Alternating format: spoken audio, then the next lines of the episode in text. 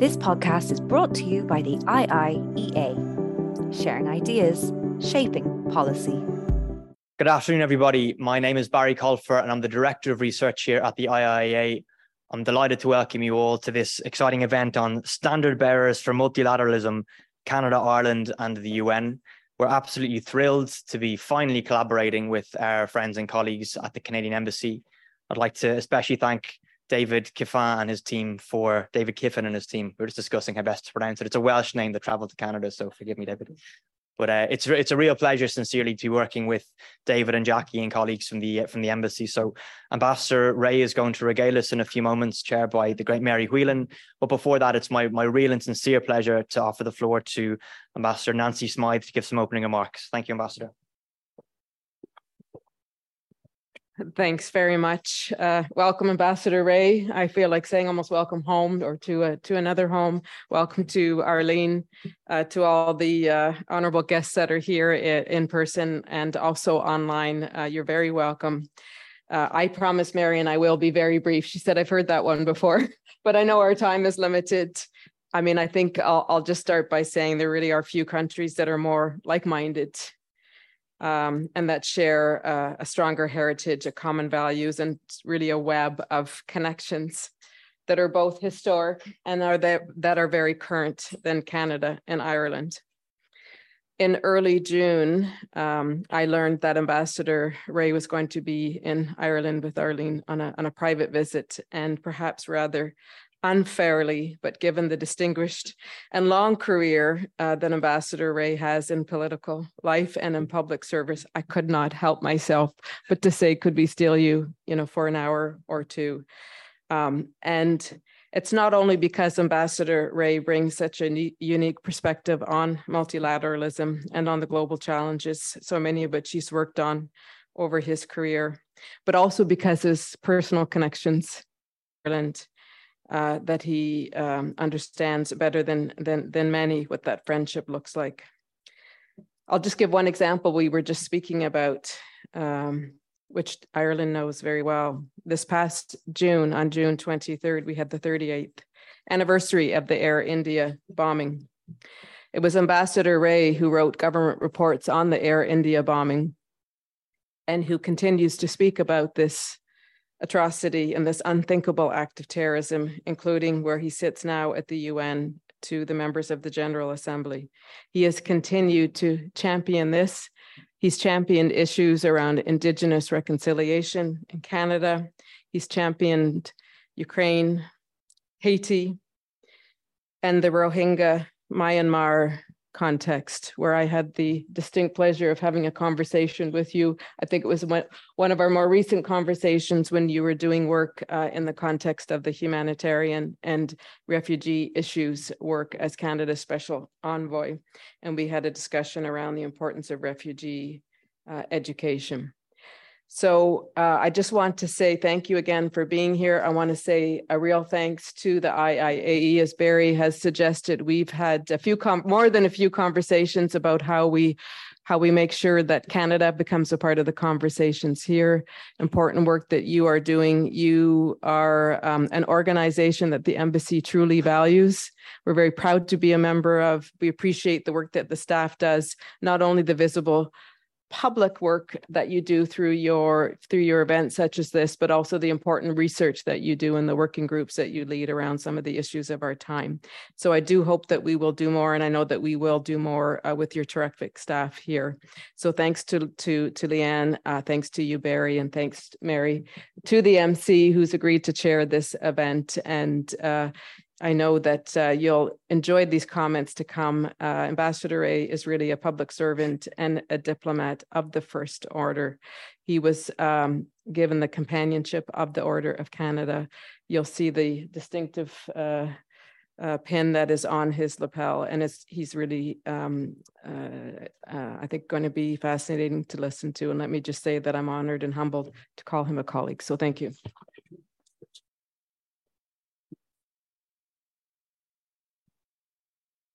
Thank you very much for those introductory remarks and a few housekeeping issues. Um, first of all, the event will last about an hour. We'll have an introductory statement by Ambassador Rae that will be about 10, 15 minutes. And then it's over to you, the audience, both here in person and those of you who are joining us on Zoom. And the Zoom people are also very welcome.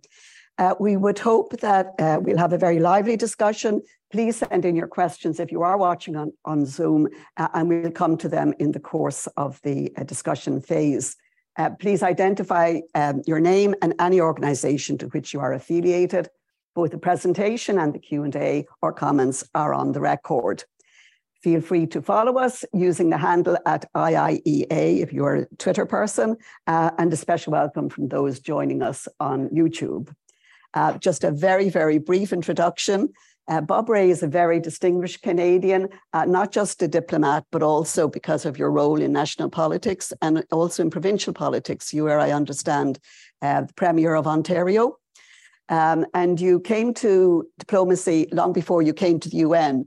You were a special envoy of Canada for Myanmar in 2017, and also a special envoy of Canada for humanitarian and refugee affairs. So you have uh, you're in the cockpit, as it were, in in New York, and we very much look forward to listening to you about your current post and your current expectation of uh, how Ireland and Canada can collaborate even more closely at the United Nations. Uh, thank you. Uh, thank you very much, Marion. It's great to be with all of you. I know some of you can't see me. But this is what I look like. So we've been saying hello to the Zoom world. Uh, it's great to be to be here. Um, I actually started in diplomacy as a child because my father was a diplomat, uh, and he was posted uh, in Geneva as the permanent representative, and also in New York as the uh, as the ambassador. So uh, I was eagerly following global issues as a as a young person, uh, and uh, have really, in a sense, come home in by coming to New York. It's really brought me full circle back to uh, where I, in effect sort of I, I, feel like I started. So it, it I, I, think what has been said about Canada and Ireland is is very very true. Um, uh, my dad used to say that uh, there was one individual in, in his life in the 50s and 60s who, when he spoke, really spoke for for him, for the world, and that was Conor Cruise O'Brien, who he felt very, very strongly was a, was such a powerful uh, international representative, not only for Ireland but also for a vision of what the United Nations was was uh, was supposed to be all about and the challenges that it's faced.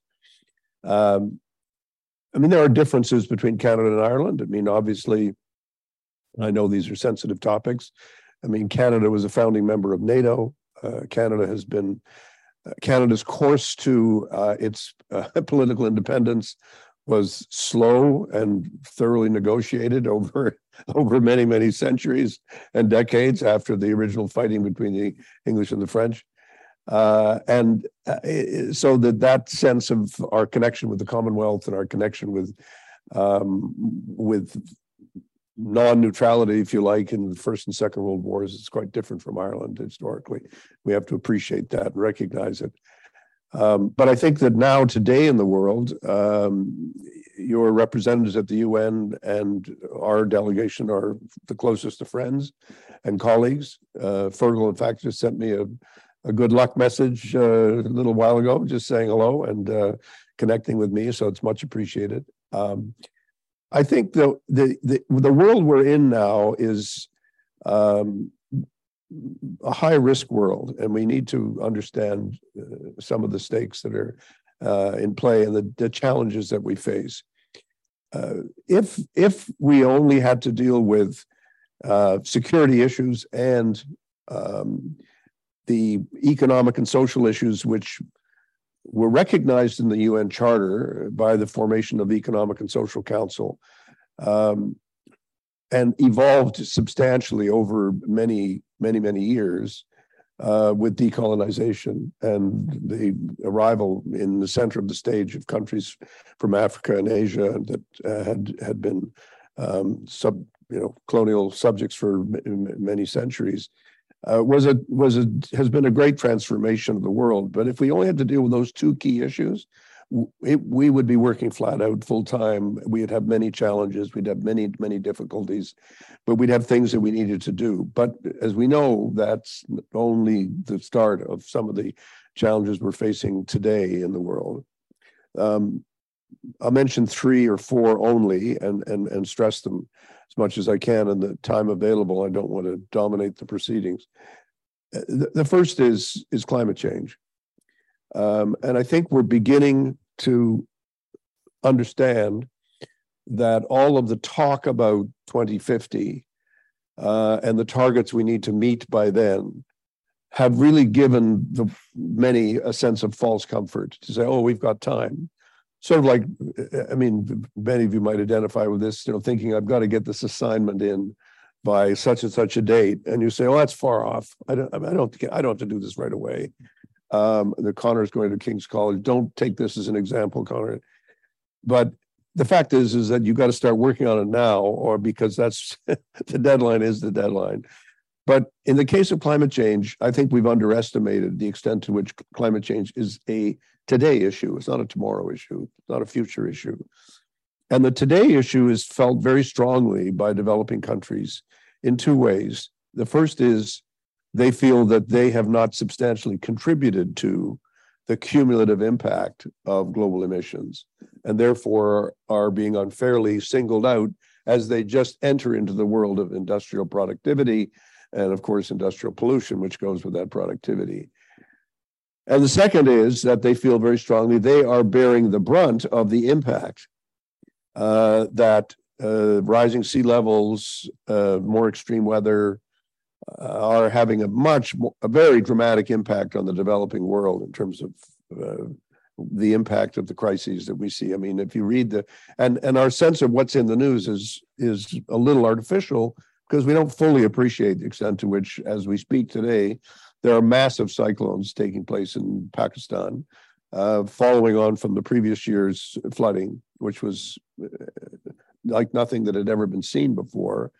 And yet we have to understand that this is now, these are now baked in, if, if I can use that phrase, uh, to to the current reality. You have glaciers that are melting. You have flows of rivers that are changing. You you just have a series of crises that are having a dramatic effect on the security of the world and also on the well-being of the world. And there is this growing sense of grievance that there there there is insufficient attention being paid by countries that are better off to the challenges that are being faced by those that are that are poorer. And that that is a, an underlying reality of the UN that's always been there as a as a as a tension. Um, but it's it's stronger and it's getting stronger all the time. The the second is been the global response to the pandemic. And that's another example where uh, both in Geneva and in New York, the sense, and you get it very directly at the United Nations, the sense is that uh, Western countries have taken care of themselves, and other countries have been left to wait and hope that something would happen. And there have been a lot of tensions in the world as a result of this. And there are also tensions that have been taken advantage of by those countries that say, oh, well, you know, the Western powers don't help. We're there to help you, but we will help you. So you will have noticed that China and Russia were, and, and India to an extent, were, were very determined to say, we're, we're ready to help, um, and much more publicly than, than many Western countries, although Western countries did give net large amounts of money and of uh, vaccines. Um, some of them were perceived to have come late. They were perceived to have come on a second-hand basis, and the underlying health challenges facing uh, the poorer countries uh, and in terms of their capacity and ability to deal with the consequences of the pandemic have been perceived to be uh, just their response has been seen as inadequate, selfish, uh, and has created a lot of ill feeling that uh, is quite apparent. And certainly, we I was first appointed in the in the early days of COVID, and arriving in New York, you could feel it. You could feel just from other delegates saying, "How are how are how are you getting back?" And we, all the all the, I mean, as as international diplomats, we were all vaccinated in in New York. But as as that happened, people began to say, "Well, what are you doing for?" For our country, we had many requests from individual countries. So did Ireland, saying, "Could you respond? How can you help us?" and it's been a very very difficult situation it will growingly continue it will continue to grow as a tension between us between countries because we haven't necessarily resolved some of the underlying governance and structural issues around dealing with pandemics and dealing with global health crises that are still being negotiated and debated again in Geneva as well as in New York. And we're trying to coordinate those discussions with many countries, obviously Canada and Ireland working very closely together on those. The, the third one is the most serious conflict we're facing at the moment, which is the, the war in Ukraine. And I think we have to recognize that the Russian aggression uh, met with immediate uh, resistance and um, and response from the Western countries, initiating you know many resolutions at the United Nations and elsewhere. And initially, the the response from other countries was yes, of course, it's an act of aggression, but you know we then have the what abouts. What about Iraq? What about Afghanistan? What about other uh, examples? What and historically going back in time, what about Suez? What about you can you can claim you know look at them all and saying your standard of applying uh, to this question to these questions is not the same. That's the first point. This and that was sort of the response at the beginning, but the the, the serious response came when people began to really feel the impacts of the conflict, and again how what seemed to be a, a, a, a, could be described as a as a regional conflict between Russia and Ukraine with some very specific issues has now become a global conflict of much great much greater um, proportions. Um, we'll say very, quickly three things. One is we need to we need to understand as well the growth of um, authoritarian populism around the world and how this has influenced how um, governments act and react um, I should add the words nationalistic. So you have authoritarian, populist, and nationalistic governments that are rapidly um, industrializing and becoming a much bigger force in the world. The biggest of which, of course, is China, but there are many others that um, are becoming uh, increasingly significant as as as presence, modern presences in the world. So the days in which uh, Canada could could confidently say, "Well, we're a middle power," in the context of, of all what's going on in the world uh, is affected by and the same with Ireland you know the influence that we're we think we have or we like to think we have or we like to think we used to have we have to understand well that that has to be lived up to every day and, facing a very very different world as we as as we as we see it um, and I, I I personally think the issue with China and the and the potential rivalry between China and the Western powers, particularly the United States, is something that is extremely significant and and challenging. But it has to be understood in this wider context of how other you know how these other political tendencies are at play. Um, about China, I, I think it, it's very important for us to understand. I think and underline that we cannot deal with the problems that I have described the global pandemic, climate change, how global issues uh, require a global response. They, we, they will not be settled by means of a, of a purely national or Western response. The response has to be global, it has to be effective globally. We cannot treat uh, with these issues without China, without China being a full partner, fully engaged, fully fully involved. And China understands that, and China feels it and China wants to exercise greater influence in the world. And we need we need to come to grips with what that means and make sure that that we we analyze it correctly and that we respond to it correctly as it, as and how it occurs. But we have to understand that in the UN system, for example, China plays a more important role than it has ever played, and it will play next year a more important role than it's played this year because it's it's its power and influence is growing. And, and that's not something that any international institution can say, well, you, you know, you're not welcome to have your public servants involved in our in our business. But at the same time, we then have to say, well, that's understandable. We know what's happening, but we do require that this all of this influence needs to become more transparent and needs to be subjected subject to the same international norms and regulations that we insist be applied to ourselves. Canadian public servants who work at the are not working for Canada. They're working for the United Nations. I don't talk to them and say, "Can you tell me what's you know what you're doing?" Uh, and they say, Ambassador, I don't report to you. I may not be able to tell you. So that you just have to accept that's that should also apply to China. Not always sure it does, but we need to make sure sure that it does. Russia is a, is a much more opportunistic and in, in in in many ways unpredictable, or it's predictable, but it's it's some of its behavior is so completely random uh, that you just sort of shake your head. But we do need to understand that there's something really incongruous in a country that is so uninterested in international law and international standards, international regulations, continuing to play such a powerful role at the United Nations, particularly with respect to its its use of the veto power. And there I will come full circle and say when the charter was written, there was good news and bad news.